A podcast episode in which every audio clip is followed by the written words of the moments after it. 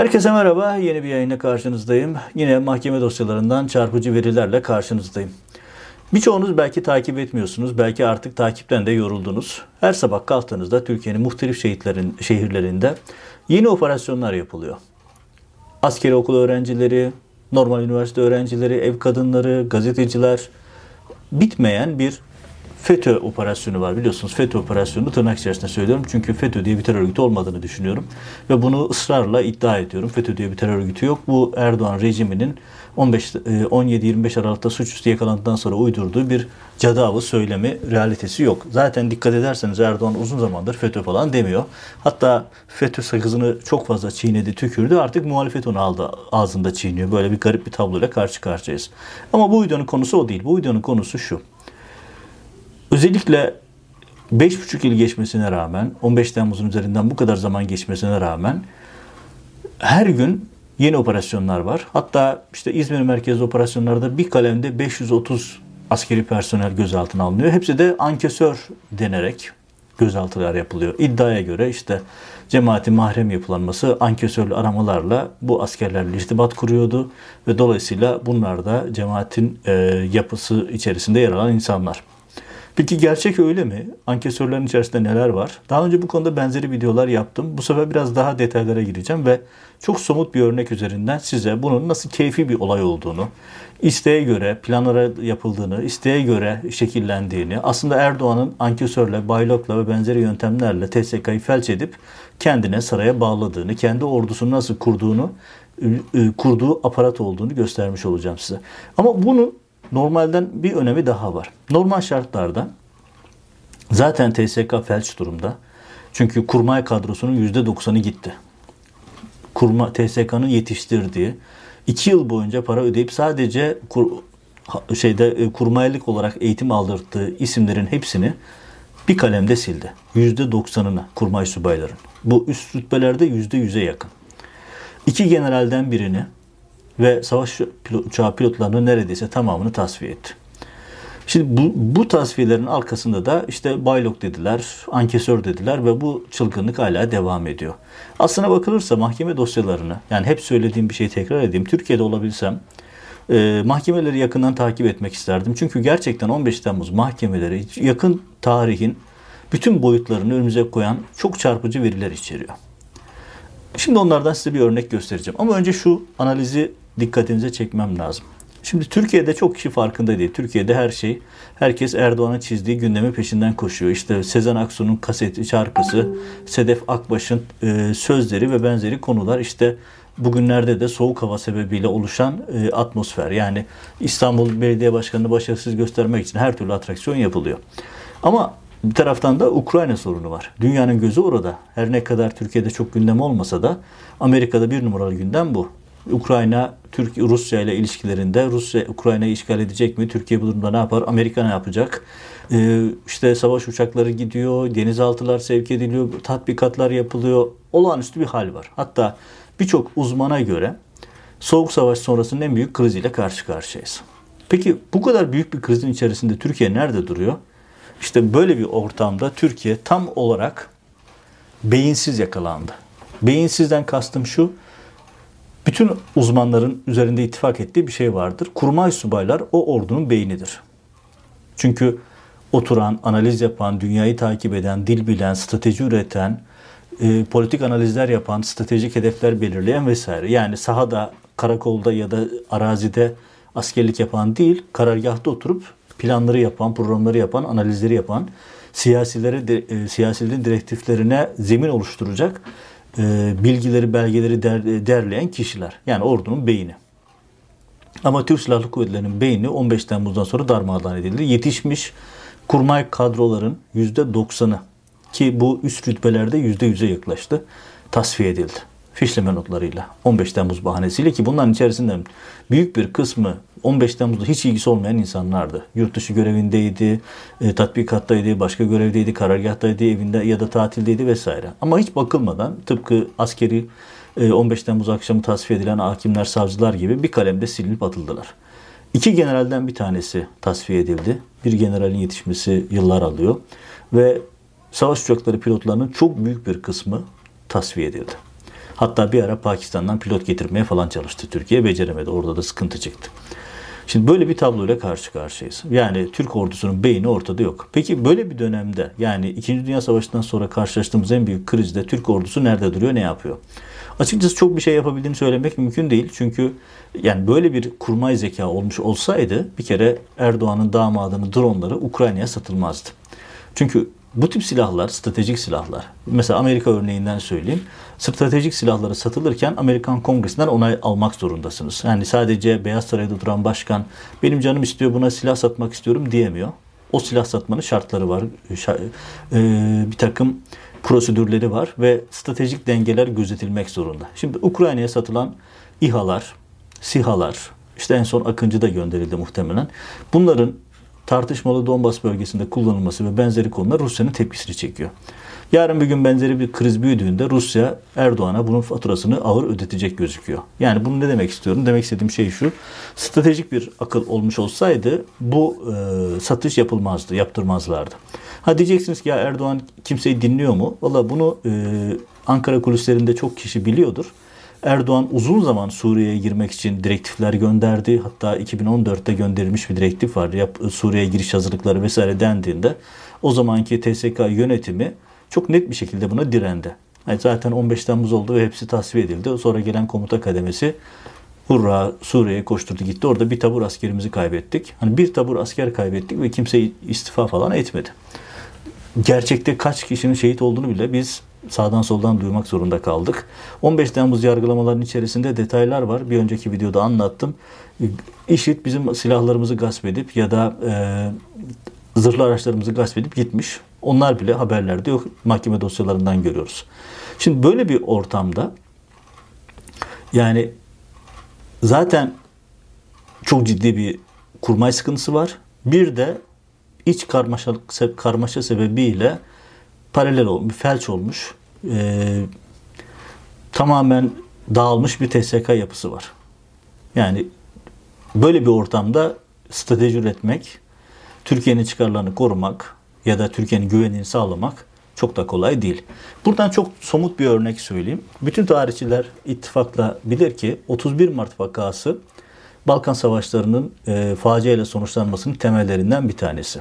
Başka faktörler de var ama özellikle 31 Mart vakasından sonra ordunun ikiye ayrıldığı, üçe ayrıldığı, alaylı mektep tartışmalarında olduğu, ordunun e, tam anlamıyla bir e, siyasi bölünme yaşadığı ve bu bölünmenin sonucu olarak da büyük felaketlerin yaşandığı, herkesin ittifak ettiği bir konu.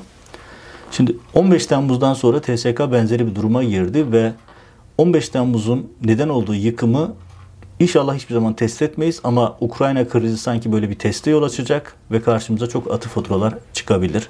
Ve bunun tek nedeni de e, yeni kapı rejimi diye tanımladığımız e, Erdoğan, Ergenekon, MHP, Bahçeli, Perinçek ve muhalefetin de yandan sağdan soldan desteğiyle gelişen yeni kapı rejiminin siyaseti ordunun merkezine oturtmuş olması.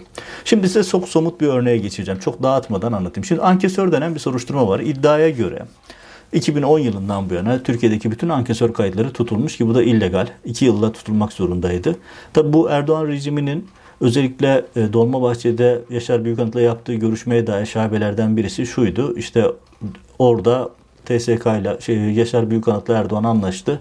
Türkiye'ye yeni bir e, yön verilecek ve bu arada büyük tasfiyeler yapılacak. İşte KYK'lar vesaire e, uzun soluklu bir planlar olduğu iddiası var. Yaşananlara baktığınızda çok da akla yatkın bir önerme. Şimdi oradan itibaren 2010'dan itibaren bütün ankesörler tutulmuş ve bu ankesörlerden iddiaya göre cemaatin imamları e, askerleri ankesörlü telefondan arıyor ve oradan görüşüyor. Tabi bugüne kadar iddianamelerdeki mesela en çok Can Tuncay'ın iddianamelerinde var bu. Fix 60 sayfalık bir bölüm var korkunç senaryolar yazıyor. İşte şu kadar teknolojik, bu kadar iyi, bu kadar gizli diyor ama nasıl bir e, gizli yapılanma ise bakkaldaki, çerezcideki, kuruyemişteki ankesörlü telefonlarla haberleşiyor. Ankesörlü telefonların kayıt altında olduğunu sokaktaki herkes bilir. Bu da enteresan bir nokta. Ama burada ilginç olan şey şu. Ankesör bahanesiyle, baylok bahanesinde olduğu gibi TSK'da korkunç bir tasfiye yapılıyor ve bu tasfiyelerle birlikte tasfiye yapılmayanlar da Erdoğan'ın sarayın emrine giriyor. Şöyle düşünün. Erdoğan size bir direktif verdi ve siz bu direktifin yanlış olduğunu düşünüyorsunuz ve bunun aleyhinde bir rapor yazdınız ya da daha doğrusu hani böyle kenarından dolaşıp ya yapılmasa daha iyi olur falan dediniz. Hop adınız bir ankesörlü listede çıkıyor ve bir soruşturma dosyasında giriyorsunuz. Ondan sonra artık ayıklayın pirincin taşını hali durumu ortaya çıkıyor. Hal böyle olunca da hiç kimse riskli konulara girmiyor. Herkes topu etrafından dolanarak oynamaya başlıyor. Şimdi mesela burada ya mesela size bir örnek vereyim. Ben Washington'da yaşıyorum 7 yıldır ve burada gazetecilik yapıyorum. Şu anki Amerika'daki Washington'daki askeri ateşenin ismi bir soruşturmada ankesörlü aramada gözüküyor. Ama ne söz, gözaltı var ne soruşturma var. Hani zaten olmaması gerekiyor da normali olan o ama hani bu nasıl seçici davranıldığını göstermek için söylüyorum. Mesela e, bir başka örnek söyleyeyim. Tüm General Kutlay Demir. Kutlay Demir'in durumu hayli enteresan. Şimdi onu size detaylar aktaracağım. Çünkü normal şartlarda e, benzer durumda olan isimler tutuklandı, ihraç edildi e, ve hala hukuk mücadelesi veriyorlar. Mesela burada geçtiğimiz aylarda çıkan bir Yargıtay kararı var. Daha önce bir yayında anlattım onu. E, Yargıtay kararında işte ankesörden arandığı gerekçesiyle ihraç edilip tutuklanan ceza, e, cezaevinde uzun süre kalmak zorunda kalan bir askerin e, kararını bozma gerekçesi var. Ve komik olan şey şu. E, asker diyor ki savunmasında ilk derece mahkemede diyor ki ya bahsettiğiniz telefon bilirkişi raporu da var ya, mahkeme dosyasında. Bahsettiğiniz telefon kışlanın içindeki telefon. Beni arayanlar da kendi personelim. Yani bu çok net. Zaten gözüküyor orada bilirkişi raporunda da var. O ankesörlü telefonun nerede olduğu belli. Buna rağmen yerel mahkeme mahkumiyet veriyor. Yargıtay kararda diyor ki ya bu kışlanın içerisindeki bir ankesörden aranmış birisiyle ilgili Nasıl böyle bir karar veriyorsunuz diyor ve kararı bozuyor. Şimdi normal şartlarda bunun bu kişinin ne gözaltına alınması gerekir, ne tutuklanması gerekir, ne de aylarca tutukluk alması gerekir, ne de yargıtaya bu konunun intikali gerekir. Çünkü çok basit bir konu. Yani ankesörlü telefon kışlanın içerisinde. Hepimiz askerlik yaptık. Ben de kışlanın içerisindeki asker kontrol telefonundan sağa sola aradım. Çünkü son derece normal cep telefonunuz yok. Hatta öyle örnekler var ki mesela çocuk askeri okulda işte bugünlerde sürekli alıyorlar yaşlar 18 geçtikten sonra. Askeri okulda cep telefonu kullanması yasak. Ailesini ankesörlü telefondan arıyor. Mesela babası asker onu arıyor ankesörlü telefondan. Sonra dönüyor savcı, rejimin savcıları. Yeni kapı rejiminin savcıları diyor ki sen ankesörlü telefondan aranmışsın. E arayan oğlum diyor. Bakın benim oğlum askeri okulda okuyor. Beni aradı. Anlatın anlatabilirseniz. Burada temel motivasyon şu rejim açısından. Şimdi Kutlay Demir'in örneklerine gireceğim ama e, biz ne kadar çok kişi alırsak alalım. E, çünkü fişlemelere göre yapılıyor ve bu fişlemelerde temel bir mantık var. Perinçek kadrosu, Ergenekon kadrosu şöyle bir yaklaşımla yürüyor. Kendilerinden olmayan herkesi potansiyel tehdit olarak alıyor. Mesela listelerin içerisinde hani işte askeri okullardakilerin şu kadarı, e, kurmay şubayların bu kadarı falan derken aslında şunu söylüyorlar. Geri kalanları bizim çocuklar. Bizim çocukların dışında olan herkes FETÖ'cü ya da işte düşman. Çünkü mesela Kutlay Demir'le ilgili fişleme notları var. Biraz sonra detayları vereceğim. Kendisi başka bir cemaat. Hani Gülen cemaatiyle ilgisi de yok. Eşi başörtülü bu yüzden fişleme dosyalarına girmiş. Böyle bir isimden bahsediyoruz. Ve bu isim işte böyle fişlemeler yapılıyor. Geri kalan herkes potansiyel terörist olarak damgalanıyor ve akabinde bu isimler gözaltına alınıyor. Ve bu isimler gözaltına alınırken şöyle bir yaklaşım var savcılarda ve e, yeni kapı rejiminin mahkeme ayağında. Biz bunu alalım. İşkenceyle, kötü muameleyle işte şu an Ankara'da yapılan işkenceler gibi bakın şu an Ankara'da işkence yapılıyor gözaltına alınan askeri okul öğrencilerine. Bunlar itirafçı olsunlar ve bize isimler versinler, itiraf etsinler. Biz de bunları bu şekilde tutuklarız. Ha, itirafçı olmaz, isim vermez bir şekilde olmazsa da yatsın bir sene sonra kendini savunur, açıklar. İşte biz yerel mahkeme zaten otomatik mahkumiyet veriyor. Ve e, anayasayla ilgili de komisyon, e, anayasa mahkemesi ve e, Yargıtay da bu konularda son derece katı ankesör varsa kutsal metin muamelesi yapıyor anlatırsa işte az önce aktardığım Yargıtay kararındaki gibi yıllarca uğraştırsın dursun diyorlar. Böyle bir yaklaşım var. Şimdi size çok somut bir örnek anlatacağım. Neden keyfe göre, neden adamına göre bir ankesör uygulaması yapıldığını çok somut bir örneği. Tüm General Kutlay Demir kendisi hava kuvvetlerinde çok kritik bir yerde personel başkanlığında ve e, yıllar boyunca 2016-2020 yani 15 Temmuz'dan 2020'ye kadar hava kuvvetlerindeki tüm atama, terfi ve tayinlerde etkili olan bir isim personel başkanı olarak. Kendisinin resmi mahkeme kayıtlarına bakıyorsunuz. Diyor ki 2007-2012 arasında 30'dan fazla ardışık araması gözüküyor. Bu ne demek? 30'dan fazla ardışık arama, iki ayrı boy var. Birinde 16, birinde 17. Ee, bunların hepsinin toplamı 30'dan fazla sonuçta. Bunların hepsinin anlamı şu. Ardışık arama dedikleri iddiaya göre işte bu isimler ardışık arama yapılırsa işte bu bir cemaat bağını gösteren bir e, örgütlü yapıyı gösteren e, delil olarak varsayılıyor. Kaç saniye arandı, açıldı, açılmadı, bir kere arandı falan hiç önemi yok. Yeter ki aranmış olun. Burada Yargıtay'ın belirlediği bir takım kriterler var. Aslında bu kriterler Ergenekoncuların belirlediği kriterler ama hukuki kılıfa sokuldular.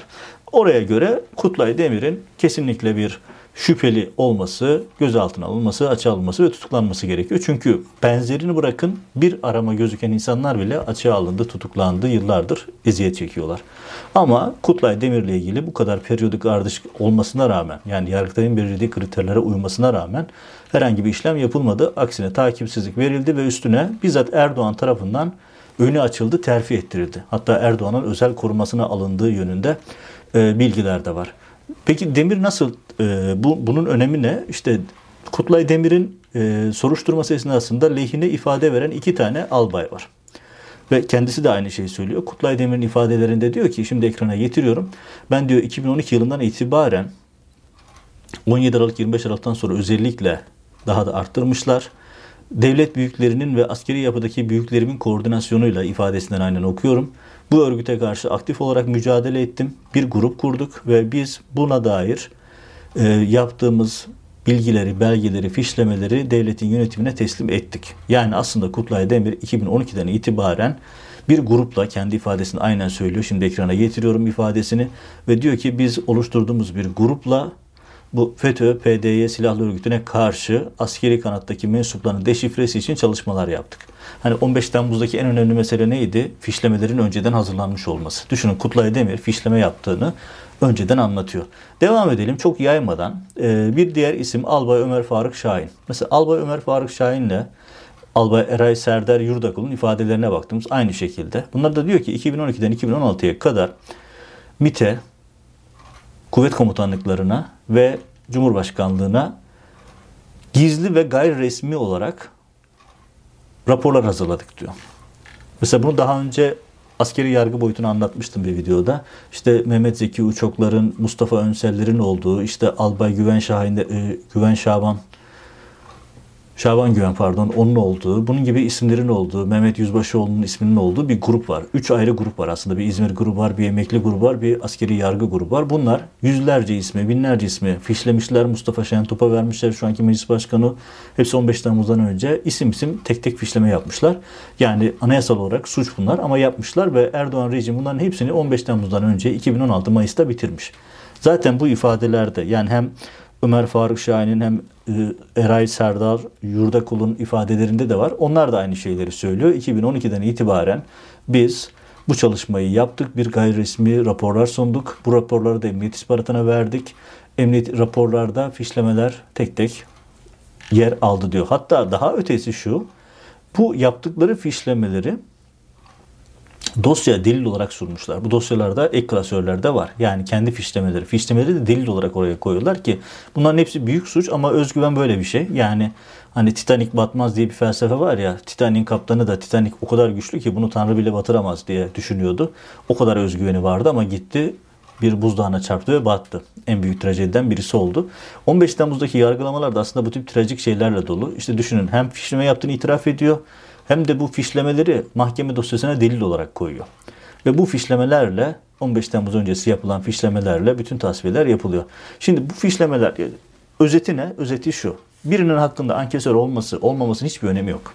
Ya da birinin baylo var yok önemli. Çünkü bunlarla ilgili mahkeme kararı yok. Yani bir mahkeme bir şeyin delil olabilmesi için mahkeme kararıyla dinleme yapılması gerekiyor. Bunların delillerin toplanma usulleri var. Hatırlayın Ergenekon davasının bozulmasının temel faktörlerinden birisi de buydu. Ergenekon yoktu, balyo sahteydi falan demiyor mahkeme. Mahkeme deliller usulsüz elde edildi diyor vesaire. Bunun gibi şeyler. Şimdi burada da aynı şey söz konusu. Ve bu kararlar yani görüşmelerin hakim kararıyla dinlenmesine ve görüşme içeriklerinin örgütsel nitelikli olması gerekiyor. Yani görüşmede ben ankesörden arayıp komutanım sizle e, işte maça gidelim ya da işte askerde şöyle bir şey oldu, kışta da şu oldu demek falan yok. Böyle bir şey yok. Ama bunlar da yok. İçerik de yok çünkü. Ve bunlar bu şekilde terör soruşturmalarına gerekçe yapıldı. Yani bu davaların bozulması Allah'ın emri hiç kaçırması yok. Tabi burası yeri gelmişken ankesörle ilgili bir detay daha aktarayım. Ee, Adalet Bakanlığı Müsteşarı Birol Erdem kendisi de hayli meşhur e, çok konuşulan isimlerden bir tanesiydi. Beraat ettirildi. E, ve e, kendi ifadelerine bakın. Kendi ifadeleri de bana hayli enteresan geliyor. Neden? Çünkü o yıllarda Ankara'daydım ve Birol Erdem'i de şahsen tanırdım. Bu e, ifadeleri şaşırtıcı gelmedi. Nedeni şu. E, Yargıtay ve Danıştay'daki bütün paralel yapı mensupları ifadelerinden söylüyorum. Bunların listesini çıkararak bunların Yargıtay'dan ve Danıştay'dan nasıl uzaklaştırılması gerektiğine dair bilgi notları hazırladığını, bunları 10 ayrı yetkili makam ve merciye elden teslim ettiğini, 15 Temmuz'dan önce yapıyor bunları. Hatta bunları HSK üyesi Yaşar Şimşek ki şu anda hala HSK üyesi yanlış bilmiyorsam odasında elden verdiğini, müsteşar Kenan İpek'e iletilmesini söyledi ki Adalet Bakanı da yaptı biliyorsunuz. En ilginç ayrıntı şurada. ifadesinden aynen aktarıyorum. BİT Müsteşarı Hakan Fidan'a idari yargı listesini elden verdiğini Hakan Fidan'la Adalet Bakanlığı müsteşarı görüşüyor. Hakan Fidan'ın diyor ki kendisine bunun internet ortamında yayınlanması gerekir şeklinde bir e, bilgi veriyor. Psikolojik harp yani düşünün. Hani böyle bir illegal işlem yapıyorsunuz. Hani bunu yargıya, araştırmaya, istihbarata tercih e, vermek yerine MİT müsteşarı bunu internet ortamında yayınlayın diyor. Düşünün Adalet Bakanlığı müsteşarına böyle bir talimat veriyor. O da diyor ki kendi ifadesinde benim böyle bir imkanım yok sosyal medya kullanmıyorum diyor. Arkasından aynen ifadeden okuyorum. Arkasından bir iki gün içerisinde verdiğim bütün isimler sıralı listeyle benim verdiğim şekliyle internet sitelerinde yayınlanmaya başladı. Paralel yargı mensupları başlığıyla. Yani hani 15 Temmuz'dan önce çıkan bir takım haberlerin nasıl hazırlandığını da mahkeme dosyalarından bu detayları görmüş oluyoruz. Özetlemek gerekirse çok uzatmadan söyleyeyim yine 20 dakika oldu. Ve e, hani ankesörden şu kadar kişi alındı. E, 5 Temmuz, 15 Temmuz üzerinden 5 yıl 6 yıl geçmesine rağmen binlerce kişi kapsayan soruşturmalar nasıl yapılıyor? İşte böyle yapılıyor. Ellerde fişleme listeleri var. O fişleme listesindeki insanlarla ilgili delil uyduruluyor. Gayri nizami, gayri hukuki deliller uyduruluyor. O kişiler itirafçı olmaya zorlanıyor. İtirafçı olursa, kabul ederse onun üzerinden yürünüyor. Etmezse cezaevine atılıyor ve yıllarca sürünüyor insanlar. İspatladıkları zaman da yıllar geçmiş oluyor ve zaten geriye dönme imkanı da bulamıyorlar. Az önce örneğini söyledim. Kışladaki ankesörden aranan birisi ispatladığı halde tutuklanıyor, aylarca hapis yatıyor, sonra Yargıtay kararı bozuyor. Normal şartlarda bu hakimin, ilk derece hakimin bunun hesabını vermesi gerekir. Yani çünkü çok açık bir delil, ona rağmen gereği yapılmıyor. Şimdi bu şekilde, bu tip fişlemelerle Türk ordusunun kurmay subaylarının yani yetişmesi için Türk halkının vergilerinden ayrılan milyonlarca dolar paranın emek harcanan yıllar boyunca yetiştirilen insanlar bu şekilde tasfiye edildi. Pilotlar tasfiye edildi, yağmala e, atıldı, generaller atıldı ve yerlerine Erdoğan rejiminin kontrolünde, Sadat'ın kontrolünde bir ordu kuruluyor. Ve ordunun şu anda kurmayları yok. Yeni yetiştirilen kun çünkü bu kurmaylık Hani boyacı küpü değil batırıp çıkardığınız zaman o rengi veremezsiniz. Yıllarca yetişmek gerekiyor. İşte kurmaylar Amerika'ya gönderiliyor, NATO'ya gönderiliyor. Oralarda eğitim görüyorlar vesaire. Böyle bir imkan henüz yok. Dolayısıyla askerleri askeri tabirle TSK'nın beyni şu anda yok. Ve biz 2. Dünya Savaşı'ndan sonraki en büyük krizi şey e, özellikle Soğuk Savaş pardon. Soğuk Savaş'tan sonraki en büyük krizin içerisindeyiz şu anda. Ukrayna meselesiyle Türkiye'nin kuzeyinde e, kazan fena kaynıyor. Böyle bir ortamda Türkiye Türk Silahlı Kuvvetleri'nin beyni yok. Tabii işin bir tarafından şu da var. Geçtiğimiz günlerde Ahim'den önemli bir karar geldi. Ee, Ekim Dizev, e, tam telaffuz edemeyebilirim, Bulgaristan kararı. Ee, ankesör ve baylok dosyalarının tamamının bozulacağına işaret eden bir başka önemli karar. Yani Bulgaristan'la ilgili bir karar ama Türkiye'de çok yakından ilgilendiren bir sonuç. Emsal teşkil etmesi e, kaçınılmaz olacak. Dolayısıyla ankesör davaları, baylok davaları %100 bir şekilde bozulacak. Hani o aha maraba fıkrasında var ya biz bu haltı niye yedik fıkrası tekrar iş dönüp dolaşıp oraya gidiyor. Türkiye'nin yetişmiş beyinleri, Türkiye'nin yetişmiş kurmay zekaları bu şekilde harap edildi ve edilmeye devam ediyor. Her gün yeni gözaltılar var. Özellikle de Arp Okulu öğrencileri düşünün 15 Temmuz'da bunlar 13-14 yaşında 15 yaşında olan çocuklar 18 yaşını geçtikten sonra gözaltına alıyor, tutuklanıyor ve ağır hapis cezalarına çarptırıyorlar ve yetmiyor. Bugün şu anda 24 Ocak tarihiyle Ankara Emniyetinde işkence var. Bu çocuklar işkence görüyor. Ve bütün bunların hepsi işte bu az önce somut örneklerle anlattığım gibi keyfi uygulamalara göre yapılıyor.